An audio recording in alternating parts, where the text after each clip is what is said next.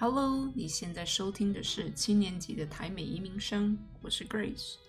这个 Podcast 主要是分享不同背景的人和台湾做连接的各种方法。今天这集我很荣幸的邀请到生技公司的创办人 Emma。我和 Emma 虽然是高中同学，但真正比较深入的交往，倒是从她开始频繁的到美国出差，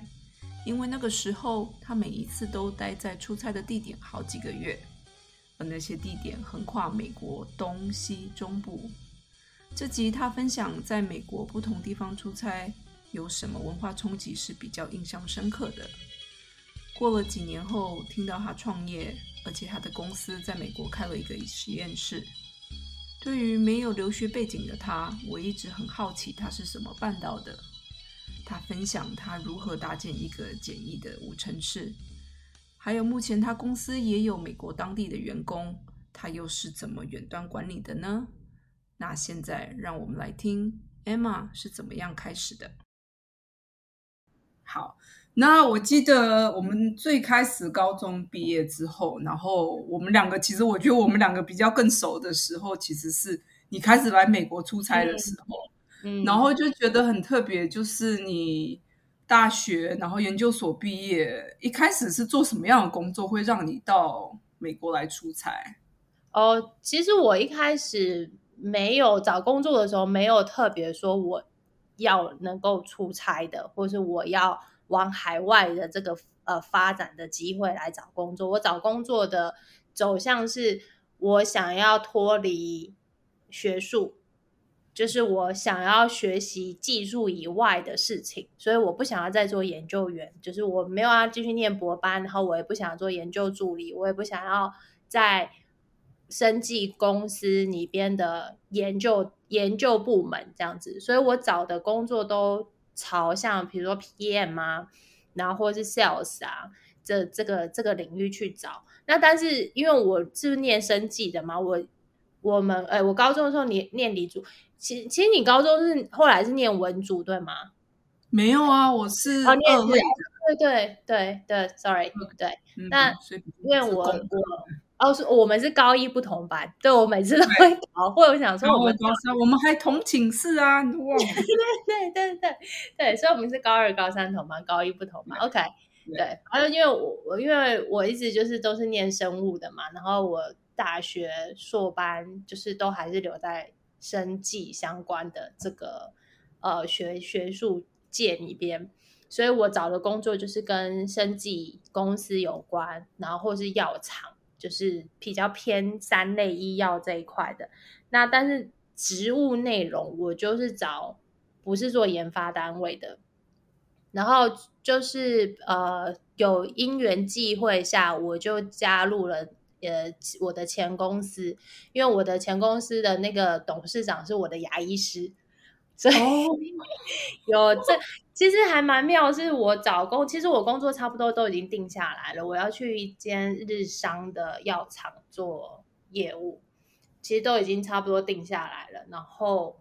呃，我也几百年没去看牙医了，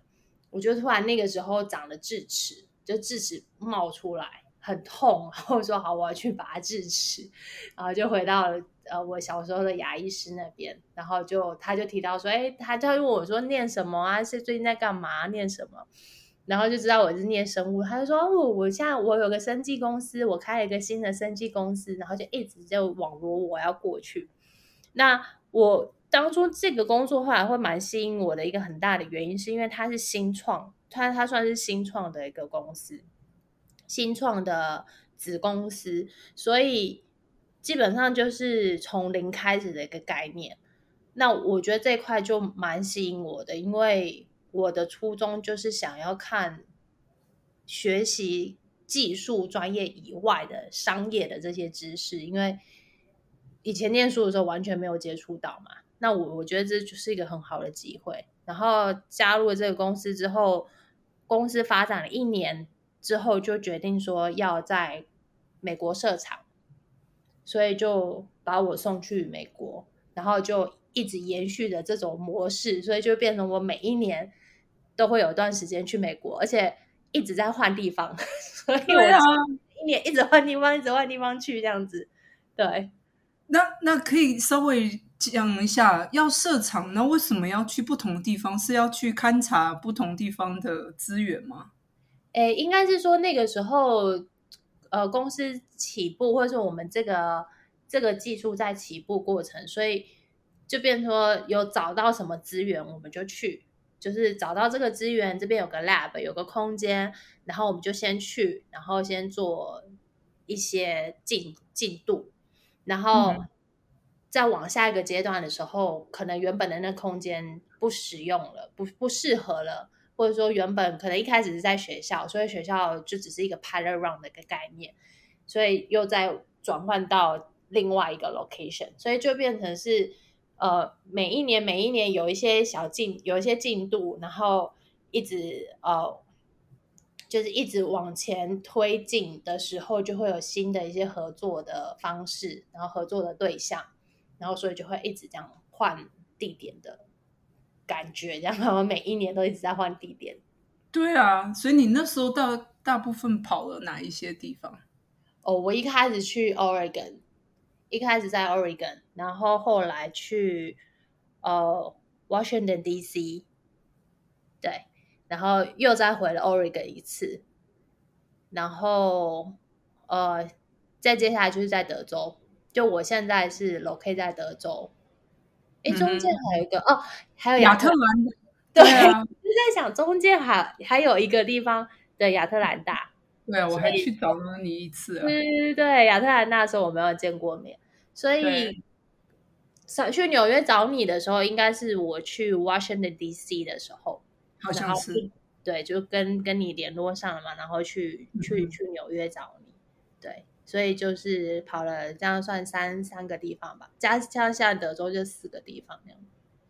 那对于你这样算是没有真正出国留学，那一开始，假如说一开始去 Oregon 的时候，有没有什么样子的，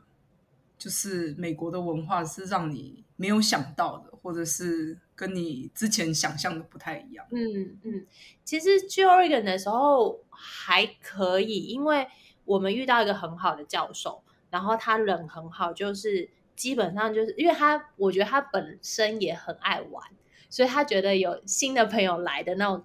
那种感觉，所以他对我们很好，然后带我们去很多地方。所以其实第一年的时候，我没有遇到太大的困难，必须要说最大的困难真的是去 Washington D.C. 开始之后，就是 我觉得也有可能东西。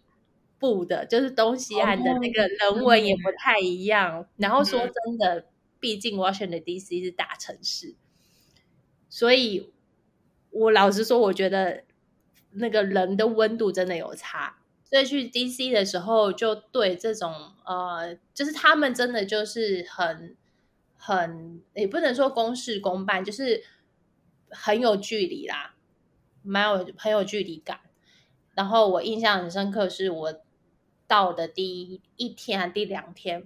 我要去点午餐，然后就是呃，他们很多那种 sandwich 是你要先从面包开始选嘛，选午餐嘛，然后选配菜嘛，然后选到你后面 cheese 要什么，你的你的 dressing 要什么，就是问题一堆，我整个人傻在那边，我真的超挫折的，我就觉得我只是想要吃个三明治。然后我已经好不容易看懂那个 menu 是好像是 chicken sandwich 还是什么，我忘记了。嗯，但是接下来就他问了一堆问题，然后因为因为又是呃，就是不是美国籍，因为这些你知道这些小的店都是外籍，哎，应该是移民的，所以他又有那个口音，加上那个口音，我整个人就是傻在那边，就是当下你真的你过去学的英文都没有用。一点用都没有。对 对。对，所以点餐这件事情，一直到去了好几次，我才比较习惯，然后比较能够去呃适应，说真的很多不同的口音。然后呃，你即使在餐厅点餐，他都会问你一堆问的问题，就是点餐的流程跟台湾就是完全不一样。因为像美国，他会就先点饮料嘛，就是他一坐他就问你说你要不要喝什么。对，然后从一开始我很慌，我就随便，我只会讲雪碧。到后来就是比较就是比较老了，我就会开始点酒之类的这种，就是这个点它的顺序也不一样，所以我觉得生活上面就是差异，差异真的就在生活上面。因为这个，因为生活上面完全是你念书时间学英文是不可能学到的的事情。然后还有另外一个就是，我想大家都很有感觉，就是一路上都会有人问你 How are you？就是 我就会跟我朋友跟我朋友说，我又要去有一堆 How are you 的地方了。这个真的跟 华人会差很多，就是华人在路上不会有人问你 How are you，不会问你就是不会问你吃饱了没啊，或是你好吗什么的。但是在美国真的真的就是一路上都是 How are you，然后一开始很不适应是呃人家问的时候没有办法很自然的回答。出来，对，你会愣在那边，对，然后没有办法自然的接话，然后等到你想要接话的时候，对方已经飘走了，或者讲到其他地方去了，对对，已经已经离开了。所以后来习惯了之后，就会很转换那个模式很快。一到了美国之后，人家问你 How are you，然后你马上就 Fine，Thanks，Good，Thanks，然后就是习惯了之后就会很呃可以马上反应了。可是我觉得这个真的跟你你在台湾的时候。完全不会有这种交，就是不不是这种模式，所以在生活上面差异，我觉得差异就是就是生活上面这些呃习惯风情都都不一样。那做事上面也是不一样，就是人的个性。呃，我我有看过一个很好的比喻，就是华人就是野子，就是你你刚开始的时候会觉得他很有距离。可能大家害羞，所以都会有个距离。但是你认识了之后，他们就会很热情啊。也就是说，我们华人就很热情，比如说就是一定会带你出去吃饭啊，然后因为怕你无聊啊，会带你到处出去走一走啊。美国人不是美国人，就像水蜜桃一样，就是它表面是很软，然后很 juicy，很可爱，然后跟你会跟你 how are you 半天。但是你真的要深入，或者说你真的在往 next step 的时候，就会碰到那个硬核。就是他们会有一层是你是不肯，就是对你你是呃，只是在工作上关系的话，是很难就融入这样他们的圈子。所以你在 DC 有这样的感受比较深，是不是？因为没有碰到比较友善的，假如说工作的伙伴嘛。对对，从 DC 开始到亚特兰大到现在的德州，我觉得都一样的问题呀。因为不是问题，就是一样的状况，就是他们在工作上面会分得很清楚，他们的他们很很注重 liability 这件事情。哦，对，就像对，举个例子，像我们以前在之前去呃，就是去 DC 的时候，我们的旅馆在大概四 mile 的距离，所以大概两公里的距离，然后我们就那个时候没有交通工具，就是仰赖旅馆的 shuttle bus，然后来载我们。过去就是我们有点商商请他，就特别来这个 facility，然后载我们。然后呃，一开始刚开始的时候，我们合作的那个厂商的，我记得是采购经理，他人很好，他就想说，就顺便载我们，因为下班的时候会经过我们的 hotel，他就说那就顺便载我们，就每天这样子。下班时候在，上班没有，就下班时候在我们，然后载了大概一个月还是一段时间，他就突然跟我们说他不能载我们了。他说因为他的 manager 跟他，他的 director 跟他讲说，他如果做他如果载我们，然后发生意外的话，他没有办法赔偿我们，就是他会有他会有对他会有有问题这样子。对对对对，对他就说那这样会不能载我们，所以就是。我们好像在印象中，在华人就不会有这种想法，就是我们不太对，不太会去在意这个。我们就觉得说，哎，那就顺路在在在啊，然后可以可以当交朋友啊，也会觉得说，哎，呃，假设今天换位思考，今天有个外国人来到我们的公司，我们当然会觉得说，啊，我们要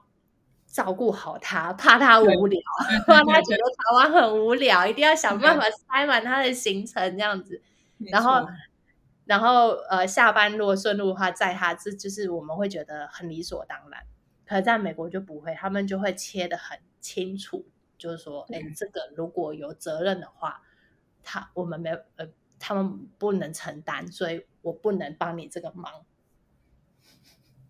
所以，所以你每一次来大概待多久？像上一次你说他在了一个月，所以后来不在了，你还要待多久的时间才能？待两两三个，我那次待比较，那次待了四个月。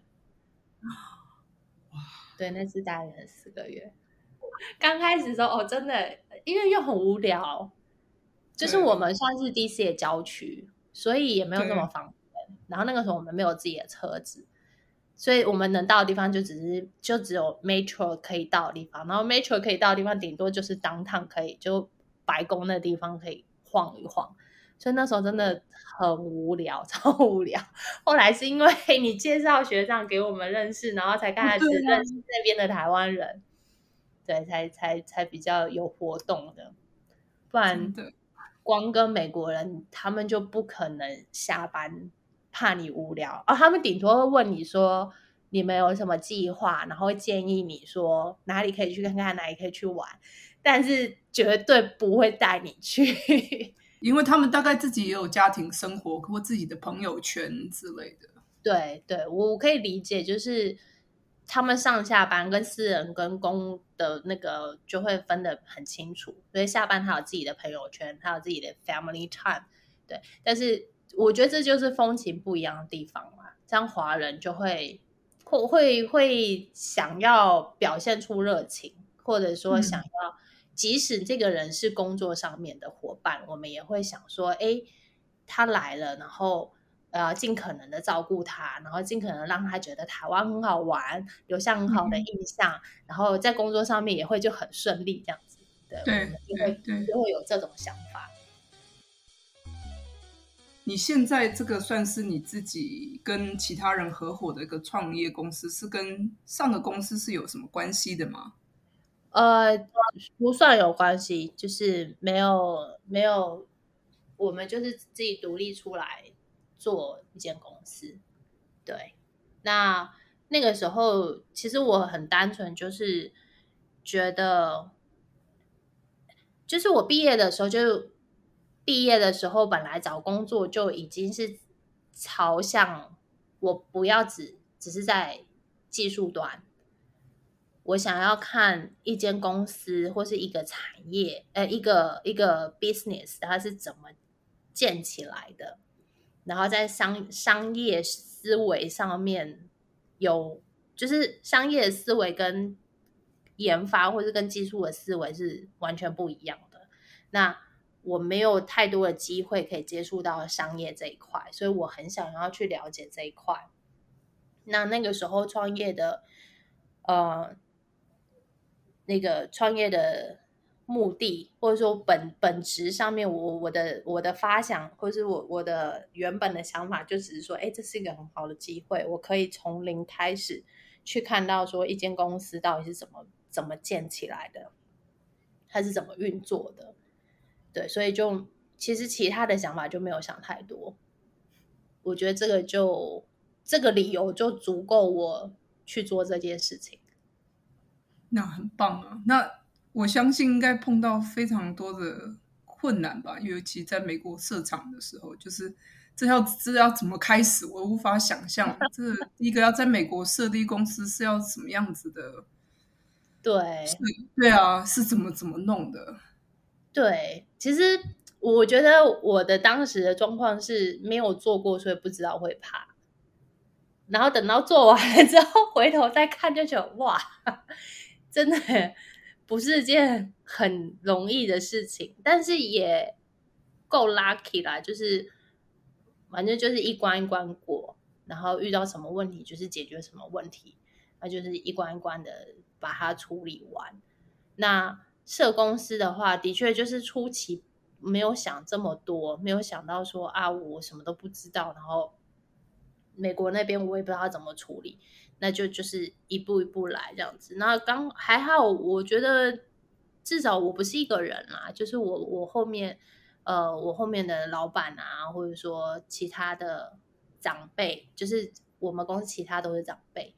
那毕竟他们有经验了，然后有资源了，相对有经验有资源，所以我还是呃有人可以问的，然后或者说还是在方向上面来说，不至于这么自己自己去冲撞，或者是自己。呃，完全的摸索这样子，所以嗯，就变成说，社公司我们就找该找该找会计师的处理，找会计师处理，找律师处理，找律师处理，然后不知道要找谁，我们就问朋友或是问我们合作的厂商说有没有介绍的嗯对象，有没有介绍律师事务所？那我觉得透过这个介绍，真的。比较快啦，就变成说一个介绍一个，比如说先介绍了律师事务所，然后律师事务所就会介绍会计事务所给我们这样子，所以就是一个个介绍，这样把它串起来，然后就就一步步来了，把事情做完这样子。那当然还是会遇到一些很莫名其妙的事情，比较多是那些真的是很莫名其妙的事情。我发现在美国。好像有 SOP，又好像没有 SOP，就是你可能换另外换了另外一个客服，或者换了另外一个窗口之后，又有其他的讲法。嗯，对，所以对，到后来就变成说，我们常常一直要一直想说，哎，这个人讲不通，我们就会想办法要去换另外一个人去讲看看。比如说我客服的，我就挂掉，再打一次，然后 看有没有可能是另外一个客服接这样子。就会要要一直换换人，然后但是相对来说，有时候客服客服 A 跟你讲说可以这么做，我们也会遇到说客服 A 跟你讲可以这么做，但是你真的做下去了，然后换到一个客服 B 的时候，他就说哦不行哦，没有本来就不能这么做这一类的，应该很傻眼吧？想说啊，对，就会想说到底是到底是怎么样的，所以有些很多很有些事情我们就会。如果是我们想要这么做的，然后客服 A 可以说可以这么做，我们就会锁定他，我们就会说，那你可以跟我说你的名字吗？然后我们有什么问题，我们就找你这样子，就会要要抓着他，不然再换另另外一个人的话，可能又全部又都不一样。不一样吧？对对对，这个就我觉得这个就会跟台湾，其实我想大家都有一样的感觉啦，就是你在台湾打客服真的会很舒服。就是你从头到尾，对方也会礼礼貌貌的，然后会很舒服。那美国的话，真的不是说没有，美国也有很很 nice 的客服，然后但是就会看，也不能说看运气啊，就是几率会有比较高的几率，你还是会会遇到很奇怪的客服，然后或者说那个公司的客服流程非常的奇怪。你也还真的很有耐心啊！你不就要晚上这样子？这样你就是时整个时差是倒过来，然后这边然后耗很久。对，初期的时候会，然后在美国的话就就还好，就是我们人在美国的时候就比较不会有这个问题。但是的确，如果我在台湾要处理这些事情的话，时差上面就会是一个，嗯，就会是个问题。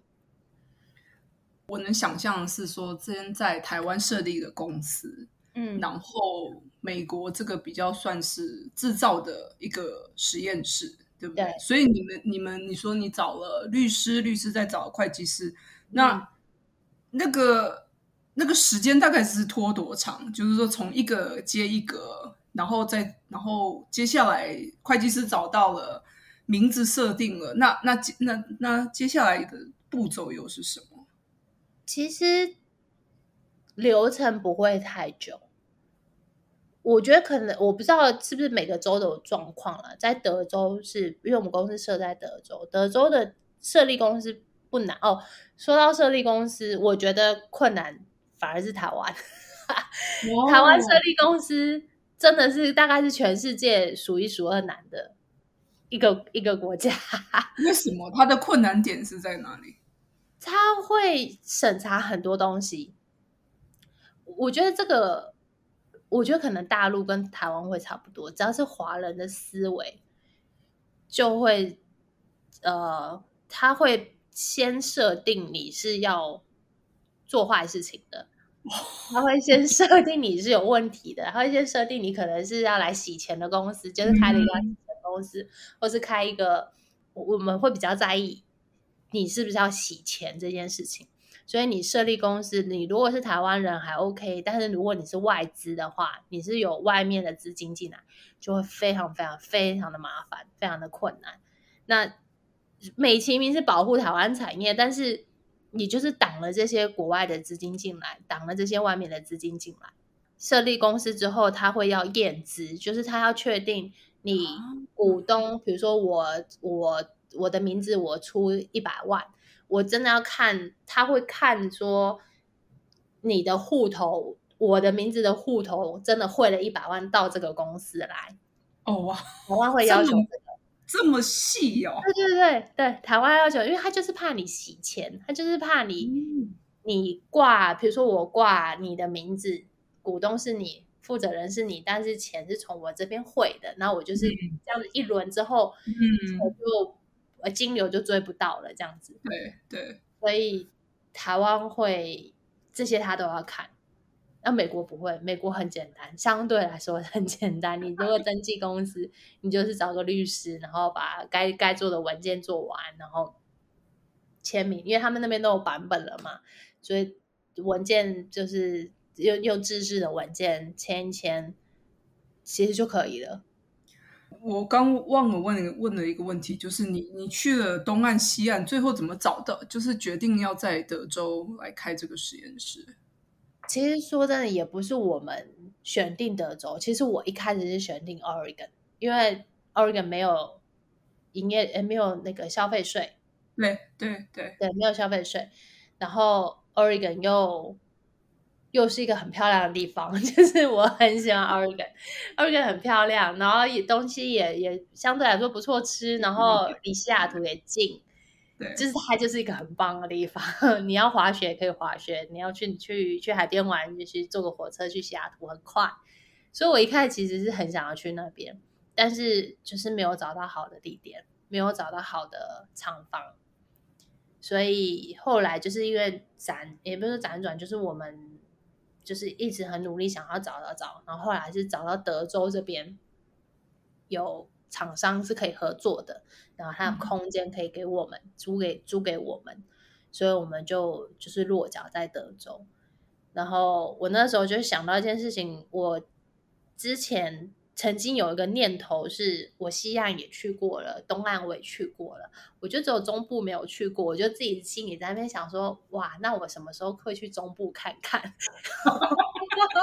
就是或者说那时候在德德州设立公司的时候，我就说，真的是不能随便乱许愿，对，不然你真的就落脚在中部。然后我后来才发现，哦，中部真的。交通不方便，但是你你从台湾飞很不方便，对你一定要转机。嗯哼，嗯哼，对，就是 就是，所以那个时候选德州不是我们一开始锁定的，真的就是我我觉得，嗯，就是这一路上很多事情是我们一开始没有办法去锁定这么多的细节，你只能走一步算一步，然后。在那个时候做最好的选择，然后背上那个好的选择，就会开始再有其他东西进来。那你再有其他东西进来，然后再就是一步一步的把它建起来。那而不是说我一开始就设想它是长这个样子，它就会长成这个样子。或者说我一开始就是为什么，或者说我一开始是锁定在德州，所以我后来落脚在德州，没有，它完全就是一个。就是这么发，就是它它发展到最后，我们就是出现这个选项，然后要来德州设厂。然后，所以公司设立了，然后会计师有了，也有合合作的伙伴，所以地点就是有。因为你们，你你的意思是说，你是其实是跟其他人租了那个对租了空间，所以租了空间，所以不是说完全就是自己建造一个哦，没有。对你如果是完全从盖房子开始，那那就太大了，或者是说可行，但是不是我们这种规模公司做得到的。你说像台积电这种，或者是说像更大的那种升级公司的那种，也许他们就是可以，就是那那个那个规模就是更大了。所以其实一开始不用想的这么大，就是一步一步做，然后从比较小的，比如说我们租个空间，然后自己把一些呃设备放进去，然后诶到后后面就是我们在那个。同样的 building 里边，再跟他租另外一个空间，但是那个空间就是空毛坯屋的概念。然后我们就是找厂商来做一个无尘室在那边。对，所以就是 step by step 的。然后我们现在下个目标线，下个阶段也有在评估说，呃，在美国是盖一个呃租，可应该还是用租的，但是是。整个整层都会是我们的的厂房的这种这种模式，所以这也是一个方向嘛。所以就说看当时什么样的状况是最好，然后呃，你足够就好了，就是足够你一开始的规模就够了。再来呢，要要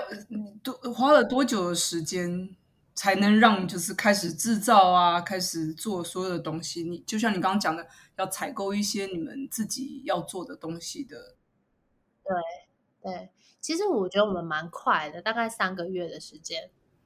对，三个月的时间就应该说前期有些作业在台湾可以处理，比如说找找厂商、找采购的厂商，这些在台湾是可以透过 email 处理的，就先处理好。然后到那边的时候，就差不多是可以让东西 shipping 进驻进来，然后就开始把仪器啊这些要到位。那我们那个时候一样就是没有做过，所以不知道会怕，因为一直找不到无尘室。嗯，我就做到一个很像简易版无尘室的那种概念，就是哦。我后来还有一点就是，美国人真的很很会 DIY，就是美国人很习惯 DIY，台湾不会，台湾是会帮你做到最好，就是做到就是我人都来帮你建好这样子。台湾没有啊，不，美国就是好像三三公尺乘三公尺一个一个方间，对，一个方形的那种架子棚子这样子，然后。四根四根梁嘛，然后四根主梁就外围的主梁，然后四根支柱，那个都是很重的那种，然后完全是我跟另外一个同事去把它建起来。当然，美国人美国的那个厂房有两个人很好的壮汉有帮我们，这就是另外一个故事，就是。回正到回回来，呃，这个故事也可以验证到我刚刚讲的，就是他们对 liability 这件事情非常的看重。呃，anyway，就是我们那时候就是自己去先搭一搭建一个简易的无尘，它不叫无尘室，它叫，因为它那个墙是 soft wall，就是你有没有看过？呃，超市那个冷冻库，它不是塑胶的布帘？对对对对。对，它就是四周是塑胶布帘建起来，然后呃上面有个过滤的 HEPA 过滤的网，然后让空气是从上往下打，所以它可以做呃形成一个比较洁净的空间，就是在那个布帘里边那个空间是比较洁净的，所以我们就先用这种简易的方式来做，那光。建那个东西哦，我也我们在买的时候就问厂商说，我需需要多少人可以把它建起来？然后我也问他说，那你们能不能派技术人员来协助我们建制？然后他就说不用，这个很简单，你知道两个人就可以建了。就是说，这非常的容易，不需要不需要花不需要就是花花钱再去找这个 technician 过来，然后你们按照我们的 instruction 就很简单了。然后后来应该傻眼吧？想说这傻都要怎眼么念？对，整个傻眼。收到货的时候就傻眼了。收到货的时候，那个货柜就是，我记得有没有二十公尺长啊？哇反正那个货柜很长，光那个货柜就是我们要拆那个柜子，然后把这些刚刚讲的那个四根大柱子搬出来，然后它光每一个 HIPA 都非常的重，就是那个二，我记得二三十公斤，因为它那个是风压机，就是它是把空气从上这样抽进来这样子，所以它是有压缩、有压、有有压缩风扇在里边，有风扇在里边的，所以就是都很重。然后呃，后来我们还是得商请他们的壮汉帮我们抬那个 K 牌的那个那个风扇机上去，不然我们两个华人虽然另外一个是男生，但是真的没有办法，真的没有办法抬上去。那后来那后来那两个男生帮我们处理完那个那个无尘室之后，一样他就被他们的 director 教训说，你们不能乱碰人家的仪器，如果仪器坏掉的话，呃，就变成说他们意思是说，如果他们帮我们搬运，然后如果仪器坏掉的话，我们可以去求偿他们。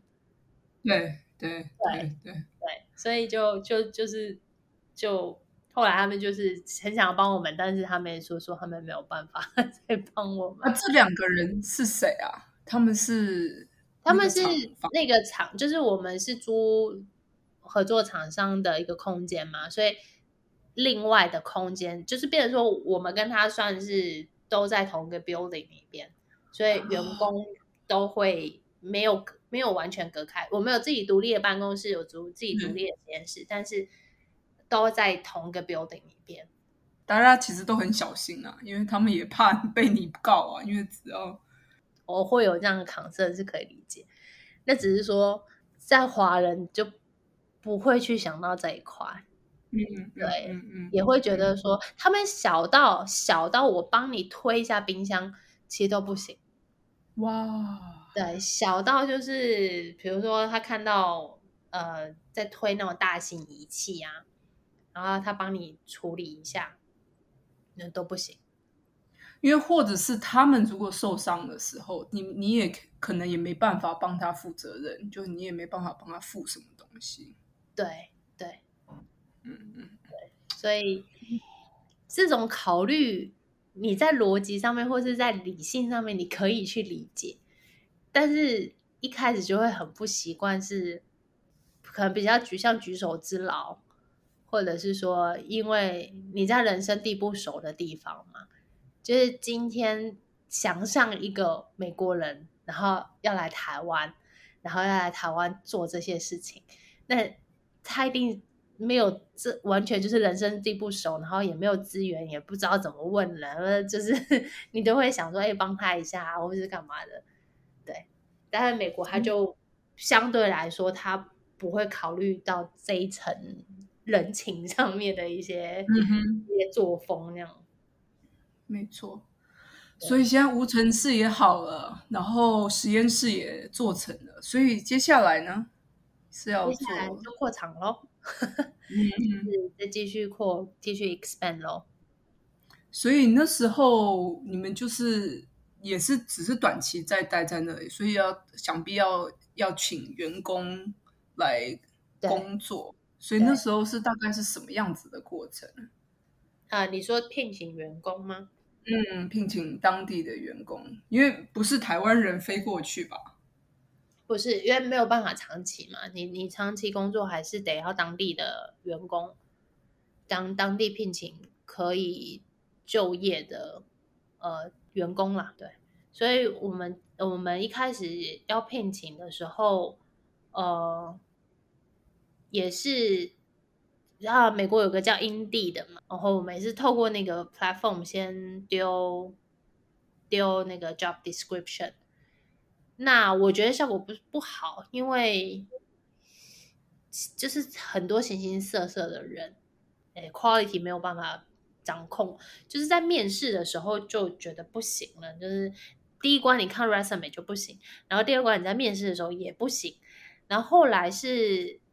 我们在那个地方，就是我们的厂房在附近是 Baylor University，就是在威口那那个 Baylor University，很很好的一个私立学校。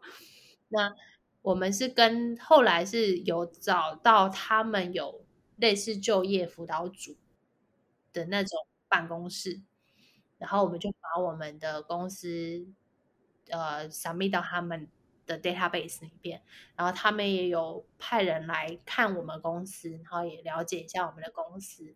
那也发现说，哎，我们公司是真的很不错，然后。相对来说，在那那个，其实我后来发现，威口是蛮多大药厂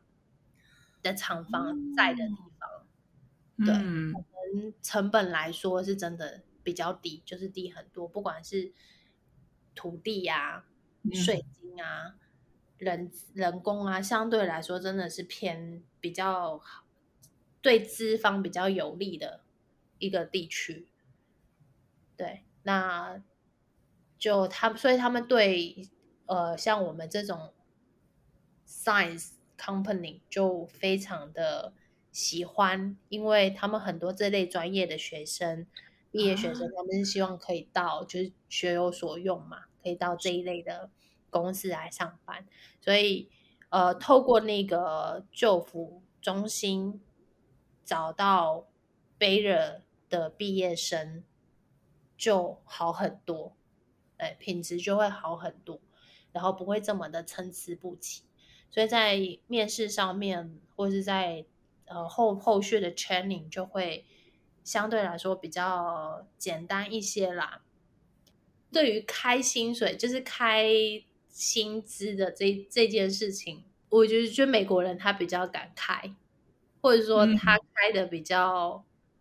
呃，也不能说无厘头啦，就是他他。他他会觉得说，我看到数字就是这个数字，然后我我就会用这个数字去谈。他比较不像台湾台湾人，真的会比较容易说，哦，因为我还没有经验，所以台台湾人就会很比较愿意去接受我的大家基本的起薪是多少，然后比较会开始在谈的都是你已经有经验了，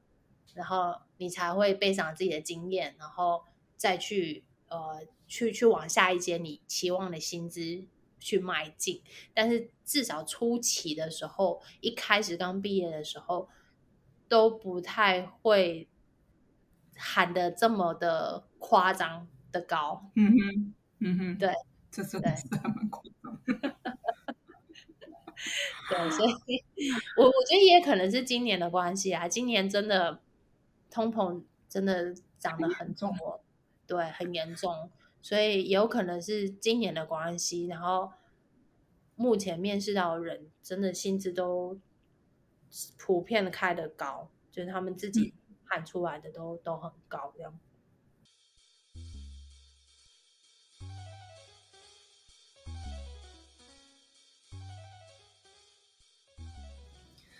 所以一开始有一些就是大学毕业。出来你觉得也比较好训练的这些员工，那你们后来你就回台湾了，对，所以在这样子远程的管理，你觉得有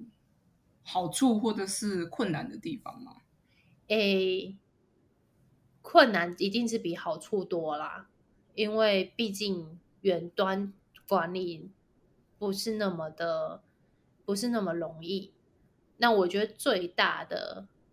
要点是在于有没有信任的员工，对，那有没有信任的员工这件事情，他不会是一天第一天进来公司就跟公司是有互信的。对我觉得员工跟公司的关系就跟人跟人的关系是一样的，他的是需要时间去建立互信的。那我们能做的是在前面 interview 的时候都要先。确定尽可能的去确定这个人的价值观，跟他对这个工作的预期，他想要在这个工作上面得到什么，然后他对这个工作的想象是什么，然后跟他的价值观有没有跟公司有 match 到。那先第一关筛，至少你价值观要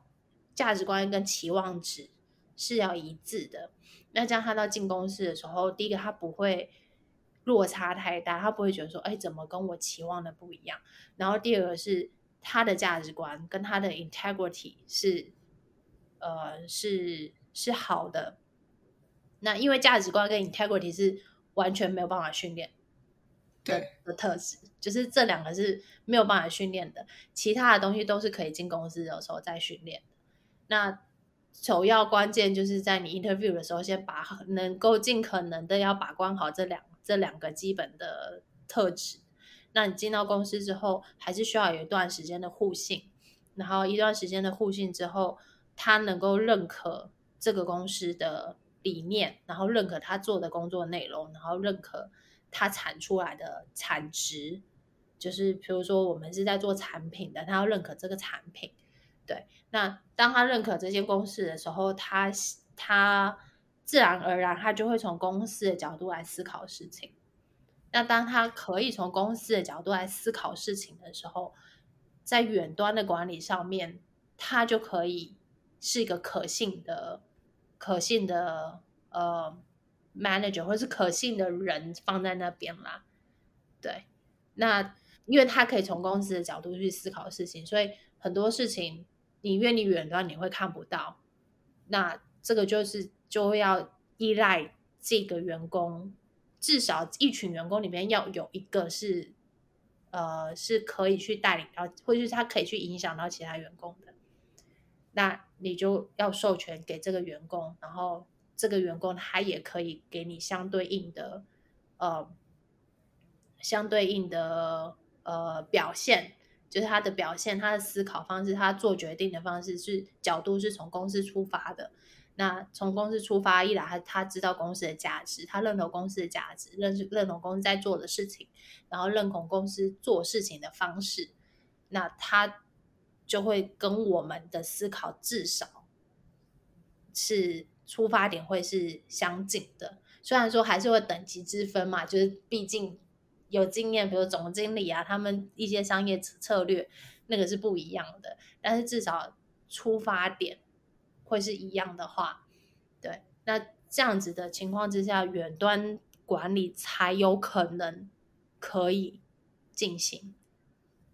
难去想象说，假如说第一年好了，你已经都训练好了。你回台湾了，你要怎么去跟这些员工？你们有做，假如说每个礼拜的，呃，像我现在跟你的主管会有 one on one，就是说我们会 check in 看一下那个员工做的怎么样，还是说你们有有什么样的制度可以有这种信任？然后就像你刚刚讲的，最终是价值观是跟公司是一样的，就是什么样实质上是怎么样可以做？记的操作面就是 SOP 要完善，要建一个明确的制度，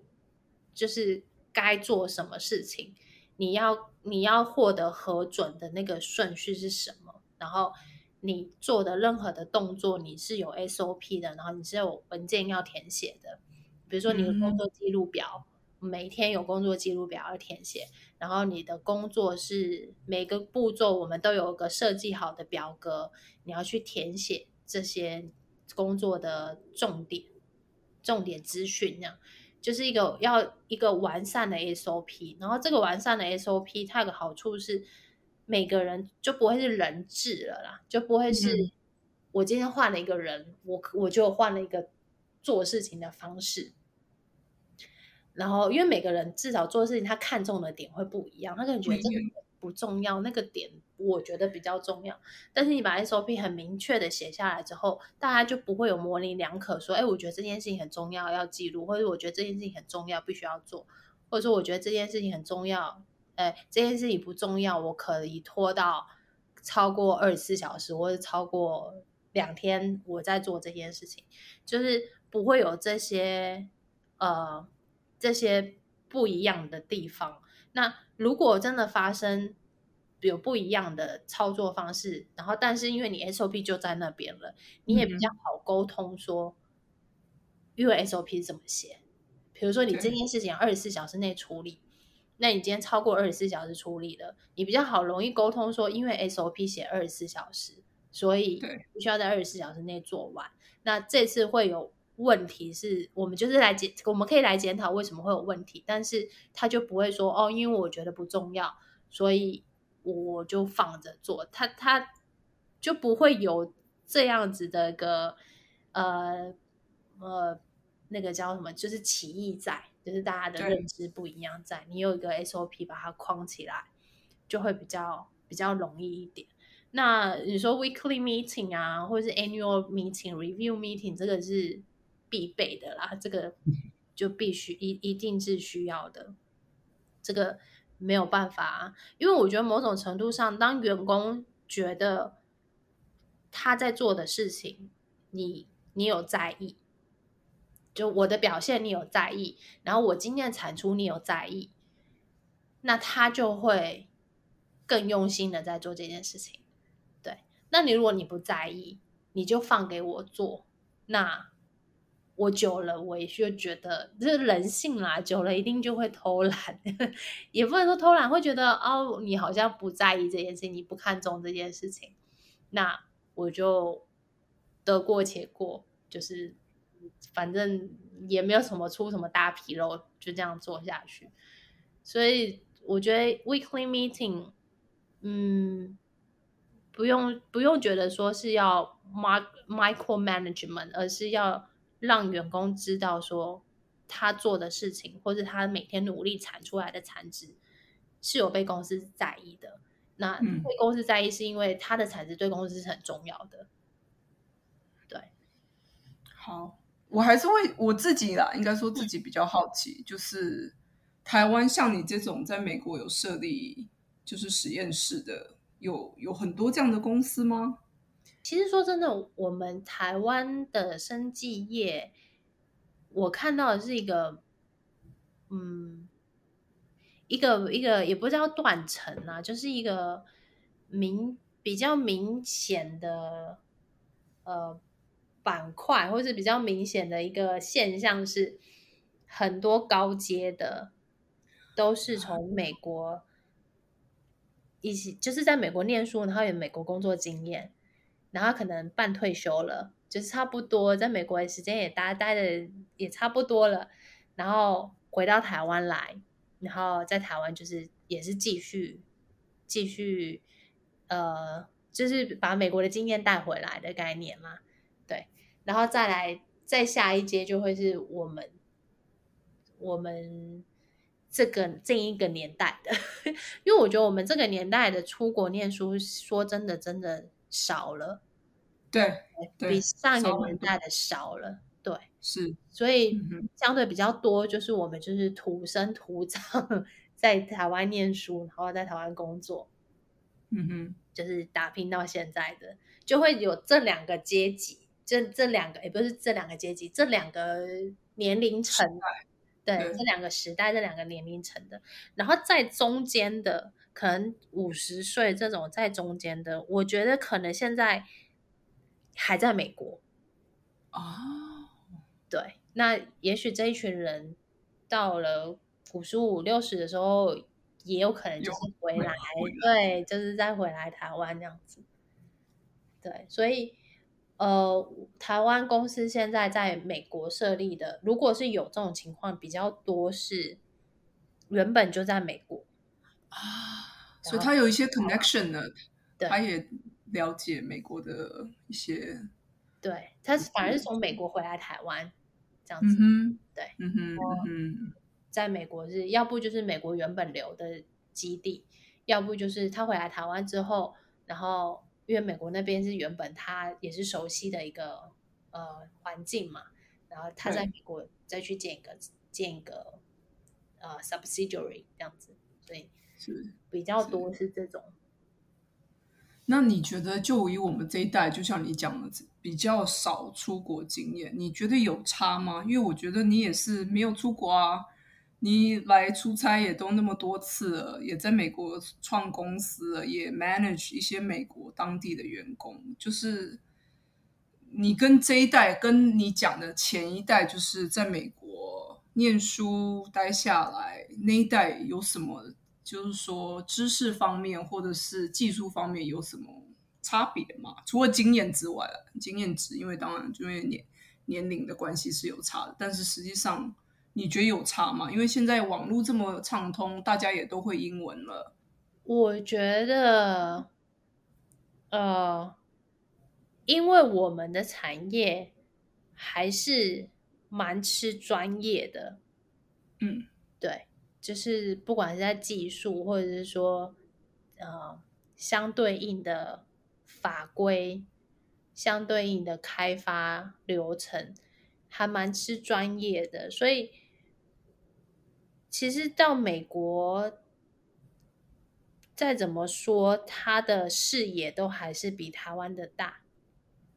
而且。某种程度上，台湾是借由这些从美国回来的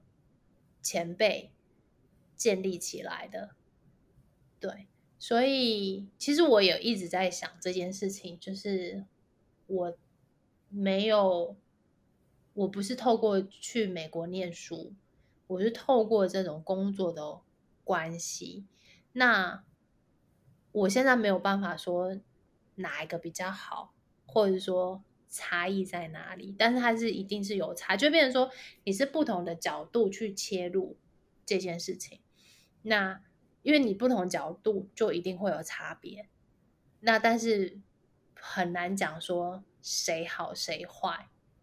对，因为毕竟从呃，如果是这样子前辈去，他们比较常见的状况就是念完呃。PhD 做完，然后 Postdoc，然后到大的药厂去做开发相关的，对，比较少是到 business 那一端，对对，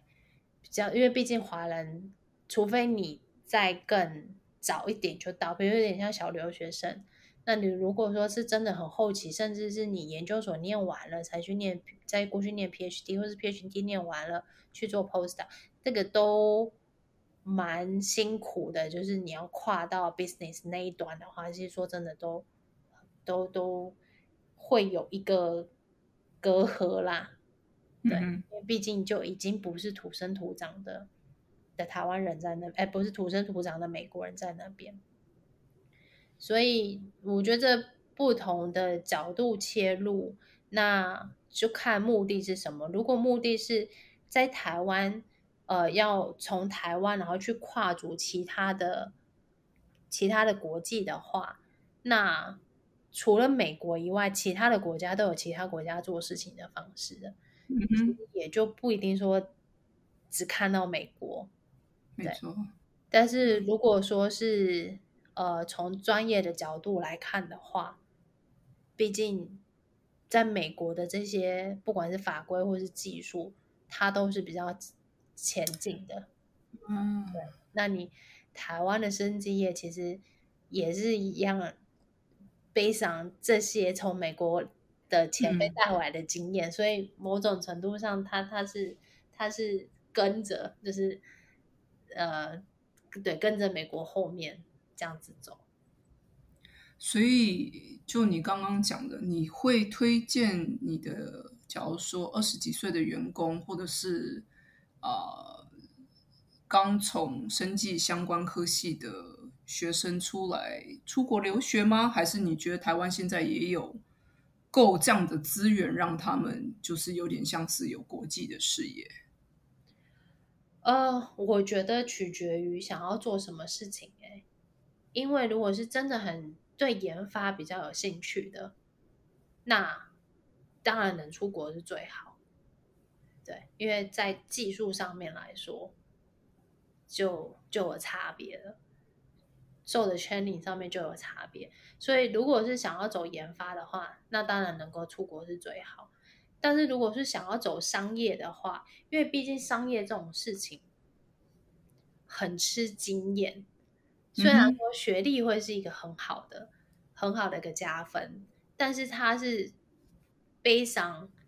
你已经有一些，就像很多人去念 EMBA，那些大老板去念 EMBA，他其实是去交朋友的。所以你去交朋友的前提是你有东西去跟人家交换，对你有东西去跟人家交流。那有东西去跟交跟人家交流，这个就是要花要靠经验去，要要靠呃比较靠是在经验上面去做累积，比较不是在念书上面可以获获得的东西。所以就变成说要去权衡，说也许可能就是先工作，那你工作的时候反而也不要去那些大药厂工作或是大公司工作，因为大公司它是。国外的大公司来台湾，呃，在地化，所以你会看你还是在做台湾的事情，但是反而是去比如说新创，或者是说这些外国外回来的前辈，然后在台湾创的新的公司，那你从因为台湾的新创公司，然后或者说出发点在台湾的，它的面向是国外，所以他一定会想办法出去。那想办法出去的这个过程中，你就会累积到这些经验。那累积到这些经验之后，你有这些经验，然后 maybe 到国外去念个国际的 MBA，就这个也是我现在 一直在一直在思考的事情，就是这这个时候再往下一阶去去国外念个 MBA，然后或者是因为现在其实网络上面的课程就已经很多了，是。对，或者说是念那种你不用一直在当地，你可能一段时间是在线上，然后一段呃，比如说半年，或者是去飞一次，然后一些实体的课程，就是就是很现在很多这些 program。那因为我我的状况是，我有的机会是我马上就可以第一线的上战场去学习，那。我的评估就会觉得说，那我我先先上战场，因为我会觉得我从做中学会学的比较多，也学的比较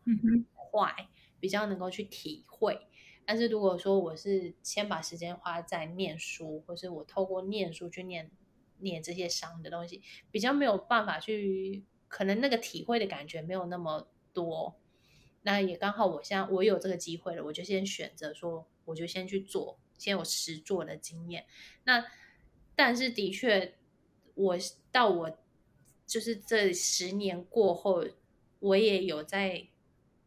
呃认为说，呃，回到学校或者回到这些课程，去比较系统性的去把这些知识。呃，系统化起来，然后有点像是 review，或者说回头来看我这十年做的东西，哪里是对的，哪里是不对，也不能说不对啊，哪里是可以做来更好的，然后哪里是哦，为什么我当下下决定下这个决定，后来它的结果是对的，可能下决定的时候不知道后面的背后的一些逻辑，或是背后的一些学历。那但是透过这样的系统性的学习的话，就可以学习到，对，就就是这个完全就是看时间，看每一个人的时间嘛。这是真的不是每一个人都，或者说他不是不是像我们高中念完，呃，高中念完念大学，大学念完念研究所这样这么的线性的路程。对，那要不要出国念书？我真的觉得就是。取决你要念什么，然后你念的目的是什么？就比如说你念回来了之后，你是想要留在美国继续深造，然后做研究，还是说你念回来之后还是会回到台湾？那回到台湾的话，这个这个投注的成本，投注的成本，对，有没有回收？然后你在美国的。学学习的这段时间，你你想要的学到的东西是什么？